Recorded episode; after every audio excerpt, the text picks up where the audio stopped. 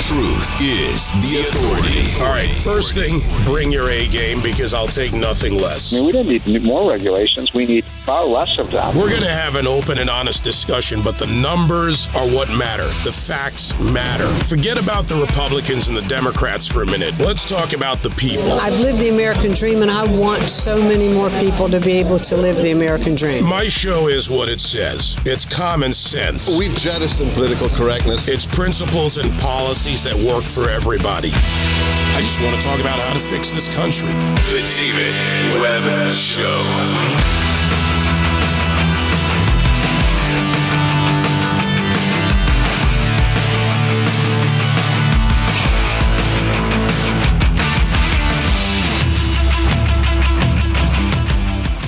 You know, earlier a caller brought up uh, the word ideology, and I, I went a little further. We need to look at be look beyond the the word, the phrase, the term, the bumper sticker, if you will, and that's just the way it works. But do we really look beyond these at the right time? We, you know, think about the Latin phrase "si vis pacem para bellum." If you want peace, prepare for war.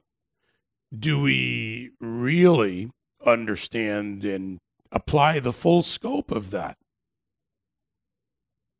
We have to go further, look wider, and analyze where we are now with Afghanistan. Who will take advantage? Why will they do so? Why would they not, for that matter? Those were enemies of freedom we want peace in this country. Generally speaking, you know, we in much of the world wants peace, but sometimes peace has to be won on the battlefield, wherever that battlefield is, even in cyberspace. The Taliban have had different times of consolidating their power. Last round was in the late 90s. So, will they be the kinder, gentler Taliban now? Or have they just learned to play the publicity game given social media and new technology a little bit better? Now they have an English speaking magazine, a terrorist recruitment tool. Now they have new media, the internet, technology, and much more. And they have a leadership that's learned, including one of those lessons that other nations, as we've done in this country, will put their leaders back on the battlefield after we've captured them. That's a lot on the table, so let's get uh, into it with Lisa Daftari, editor in chief of the Foreign Desk at foreigndesknews.com. Lisa, good morning. How are you? Good morning. How are you, David? Trying to unpack a lot here, Lisa. And one of the reasons I wanted you in for this audience to listen, for the American people to listen, is you look broader and you get the on the ground. So, first, to you, where are you now? And what have you heard and seen, not just in Afghanistan, but beyond? Yeah, this is this is a, a horrible, horrible, horrible situation. It's not a partisan situation. It's not meant to you know, bring back, you know, Trump as a hero and to bash Biden, this is going to have ramifications for decades to come, just like everything else does in the Middle East. I would say this is probably the biggest gain that the Iranian regime has made since 1979. In 1979, if you all recall, is the uh, the Iranian Revolution that began the modern the modern day uh, color war in the Middle East between Sunni and Shiite, between moderate, I would say, and and less moderate, and the Iranian regime was driving driving this force. Uh, and we've done this, and you mentioned ideology, but um, we have tried to fight this ideology. And you know what's what's crazy to me is we we sat here and we watched the attacks of 9/11 20 years ago and everyone was up in arms. And what did we have then? We had a, a group called Al Qaeda uh, that was planning and plotting out of caves. And then we had ISIS in 2014, and everyone was again up in arms. And what did we have? We had a terror force of at, at the, at its peak, maybe 75 or 80,000 fighters, but much less at most times. And where were they? Out of little pockets in Syria and in Iraq. And again, everyone was up in arms, and it was a nonpartisan issue. And now you have a terror organization that's a self proclaimed terror organization that has never gone away. Like you said, they were very, very, very active in the 90s in Afghanistan. While we were there for 20 years, it's not that they weren't there. It's just that they were they were they were held back from advancing. And now you have this a, a nation with a tremendous weapons arsenal handed to them on a silver platter. And you said it perfectly. The fact that they come on social media and they have promised the world a more moderate space. I mean, that's just bogus. It's like it's like a fish saying it promises not to swim in water. It's it just it's it's a waste of time. It's the argument that or or debate that shouldn't be had, and we have to focus on the tremendous threat that this will bring upon not just the region but our assets and of course the the, the world in, in total. Uh, I know it's going to have a huge toll on Europe, on on our hemisphere, because it's it's another win for the war uh, of terror against the war on terror, and uh, we've lost. We've just lost this, and it, it it has huge ramifications. The people on the ground understand this. Of course, you ask me what do the people think. The Afghan people know exactly what's what's happening. That's why they're willing to risk their lives to hang on to an airplane for the very slightest chance of of getting taken out of Afghanistan. So. Uh, we know that the women have already been told not to come to work in certain segments uh, they've been told not to come to university in certain provinces. Uh, they know exactly what's in store for them in the future. Uh, we need to get beyond Kabul and what's playing out there literally as we speak. But how do we, Lisa? Uh, I've done my best to reach out to some. You have many more, maybe not in Afghanistan, but sources around the Middle East and the reporting cannot go beyond Kabul. Uh, I'll speak for Fox. I can't speak to other networks, but Fox News, for example, managed to extract about 26, somewhere between 26 and 30 uh, people that, as a network, we've worked with, used as producers and, and sourcing uh, on the ground in Afghanistan. But outside of that, there are other le- provincial cities, if you will, that that are relevant. We don't know what's going on. And have you had any reporting, any insight on that uh, from what is happening outside of Kabul? Yes, there are actually. You know, um, and you're absolutely right. We have to take our focus off of, of, of Kabul because that's exactly what we're seeing. That's where um, very, very, that's where the miscalculation took place, right? Because it was always the timing of Kabul, which um, obviously being uh, center and being, you know, the, the capital and, and just being the center of, of, of focus and attention uh, makes sense. But um, I do have uh, people that have I've used before as sources or people who are just in touch with me that are in other places, and it's just the same for them. But they're trying to get out in, in different ways. They're not heading to any airports.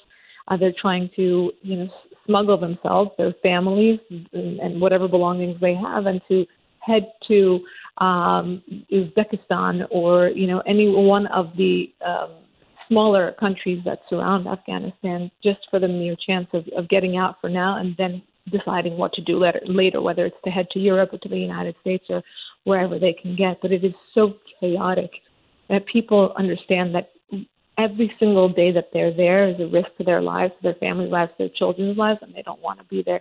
It is so chaotic, and you know it's it's heartbreaking, you know, because if you've watched Afghanistan, excuse me, for the last um, three, four decades, you know that it's not, it hasn't been a party for them by any means. It hasn't been easy on them, and every decade has brought upon itself its its own challenges and um, you know ways of life and, and dealing with it, and you know they have never had an easy shake at it, and now to see them try to fit their lives into a backpack smuggle themselves out of the country and to speak to them and regardless of their socioeconomic bracket, I don't think anybody is immune to the rule of the Taliban. Um, that's that's what I'm hearing. You know, I started out today and I, I asked a question that was really a simple question, but it goes much further. What does the world know that we won't acknowledge about the quality of leadership in this country. And I'm going to use an example that you're more than aware of. You've written about it on Foreign Desk News. Back in 2010, uh, Osama bin Laden, the lead, former, now former leader of Al Qaeda, uh, in talking with his men on what to do, what strategies to take, opportunities to take out President Barack Obama at the time, uh, David Petraeus when he was CIA director, but he specifically instructed them not to take out Joe Biden. And he stated the reasons why is that he believed that Biden will eventually create a crisis. Now, that's startling. I had to read it for myself from the information put out there because while it's not that I didn't want to believe it, it was just the perspective that our enemies know who the danger is internally uh, from a leadership perspective. He said, Osama bin Laden, Biden is totally unprepared for that post, if you take out Obama, that is, which will lead the U.S. into a crisis. It, it, it's it's mind-boggling, isn't it? Uh, I tweeted this because we did the story at the Foreign Desk. We tweeted this and said, you know, it's it, our enemy knew something that half this country didn't see or didn't know. Um, of course, Osama bin Laden and so many other uh, rogue nations knew this. That's why all of our enemies were pushing for Biden to win this election. Because these leaders are leaders. They want to win and they understand they smell out a loser, somebody who doesn't want to win. And that's exactly what happened. Um, it, it's as easy as that. It's it's that we have known and recognized even Barack Obama, who, especially with regards to foreign policy, was never one to lead. He did it. His his philosophy, his ideology wasn't such that America should win. It was always to surrender, to apologize, to beg and bow, and to feel guilty for American history and for American leadership. And uh, we knew that this was going to be just a continuation of someone who has less of that um, you know, facade and sass and ability to speak at the podium, obviously. So he's a complete loser, and that's exactly what our enemies wanted. And I guess half this country went along with it, and this is where we're at. What about other world leaders and their reactions? Uh, you know, mm-hmm. it, it, to just draw a contrast, Lisa, uh, under President Trump, normalization and recognition in the Middle East when it came to Israel was an important part of this, but it was something else. It was stability. And you and I have talked about this before. There was a stability emerging, not necessarily, you know, Muslim nations falling in love with Israel, but stability, cooperation, economic recognition, economic cooperation, where there were mutual points of interest that was beginning to stabilize then and now where we are now. Have we seen any remarkable change between the various nations that had normalized relations? And what about the other bad actors aside from Hamas congratulating the Taliban? What about Hezbollah and others? Yeah, that's a great question, and I and I want to answer it in, in two parts because I think you bring up two fantastic points in all of this. First is, of course, that we see the terror organizations getting extremely excited. It's like they've gained a godfather that's now in the position of, you know, uh, uh, uh in a place to help them and to collaborate with them. And you're going to see a lot more collaboration between the different groups, whereas before maybe they had some differences. Maybe they were all vying for recruits, they were all vying for donations. But now you're going to see a lot more collaborating between these groups. You have a group like Hezbollah in Lebanon, for example, that's suffering financially that it has more has better access to Israel, for example. Of course, we know Hamas has congratulated them. We know obviously the Iranian regime could not be happier. They've called this a a win for the Taliban against the United States. They've also warned Israel, watch out for your quote friend of the United States because they'll betray you the way that they did the people of, of Afghanistan. Uh, so we know we know where China stands. We know where a lot of our enemies stand on this, and rogue nations stand on this.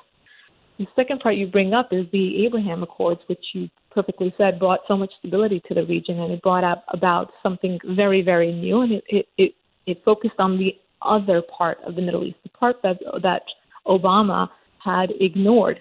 President Obama chose to favor the pro-Iran coalition in the Middle East and, and ignored the pro-Saudi uh, or the more moderate states. And I know people always are up in arms when I say, "Oh, Saudis are moderate." They're not, but they are anti-terror because if, if they're for, for their own selfish needs, they need to keep, keep terrorism outside of their borders. And for that reason, we have we're aligned with them in that interest, and that's where I'll leave that when you look at the Abraham Accords, when you look at the day to day and how far these these moderate Arab nations have come with Israel in true collaboration, David, it's not just a piece of paper, and you know this very well. We're talking about a lot of deals, both public and private sector deals that are going on and thriving. You know, it's it's it's a wonderful thing to see.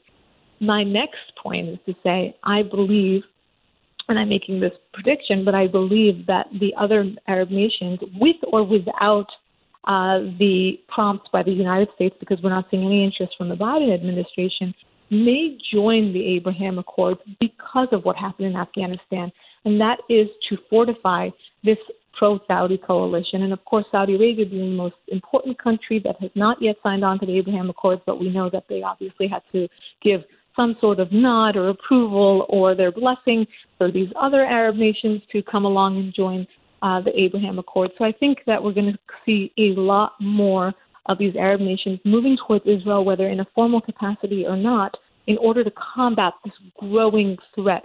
Afghanistan now belongs to a terror organization. It's so difficult to digest this fast. Um, and for that reason, will join along with the Iranian regime and Hezbollah and Hamas in Gaza.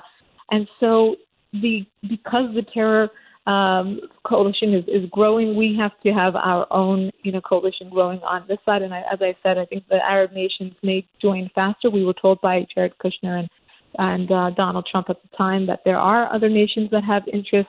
Uh, and you know, when the Biden administration came in, they really put this all to rest. They did not want to even talk about it. They didn't want to name the Abraham Accords by name, and of course, they did not um, pursue, you know, any advancement of the Abraham Accords. But I think we're going to be seeing some changes in the Middle East, both for good and for bad, and uh, we'll have to stay tuned and see where we can focus on the good in order to, you know, fortify this um, other other team of, of anti-terror players there's so much here to unpack, and I have a feeling, uh, not a feeling, but I think it's for us to recognize that this will not play out quickly. This will be a years long event. Uh, there's a lot of discussion about the various groups and uh, terror groups specifically and state actors like Iran in the Middle East. You and I have talked about this over the many years, Lisa, that uh, they will unite against the great Satan. And of course, there's Israel, often referred to as the little Satan. Uh, they will fight each other at times. Is there any indication, history that shows that there might be more fighting with each other given this recent situation? Or does this unify because of a common purpose and added to that the ability to act asymmetrically, which more so exists now mm-hmm. around the world using technology, social media, and even insertion of fighters into the escaping evacuees? Right. And I think, you know, I think it really, really depends on on the next few um, actions and, and positioning from the White House. And I know that sounds crazy because this is how we got here to begin with, and it seems now that, that the United States is irrelevant, but it's not. If the United States continues to show itself as a weak loser, you know, who's not interested in in gaining any sort of traction in the Middle East or gaining any sort of wins against these terror organizations, and I think it's going to get that they're going to unite against us, and it's going to get very bad because they're going to think, well, you know, we had four years of uh, the Trump presidency where it was just no BS, right? a ton of sanctions. They are all suffering because of those sanctions. We know that for a fact. Uh, and we saw ISIS dissolve. We saw Hamas put up charity boxes in supermarkets across Lebanon. Uh, we're seeing, you know, Hamas was, you know, punished in, to a certain extent in Gaza uh, for its attacks on the, not just the Israelis but on the Palestinian people, and, and, and really um, the human rights abuses. For that that reason, we we pulled out of of uh, giving Palestinian aid and at the UN. And of course, the Biden administration came back and reinstated all of that and showed a very happy face to the Iranian regime, to Hamas, to Hezbollah, to, you know, and now to the Taliban.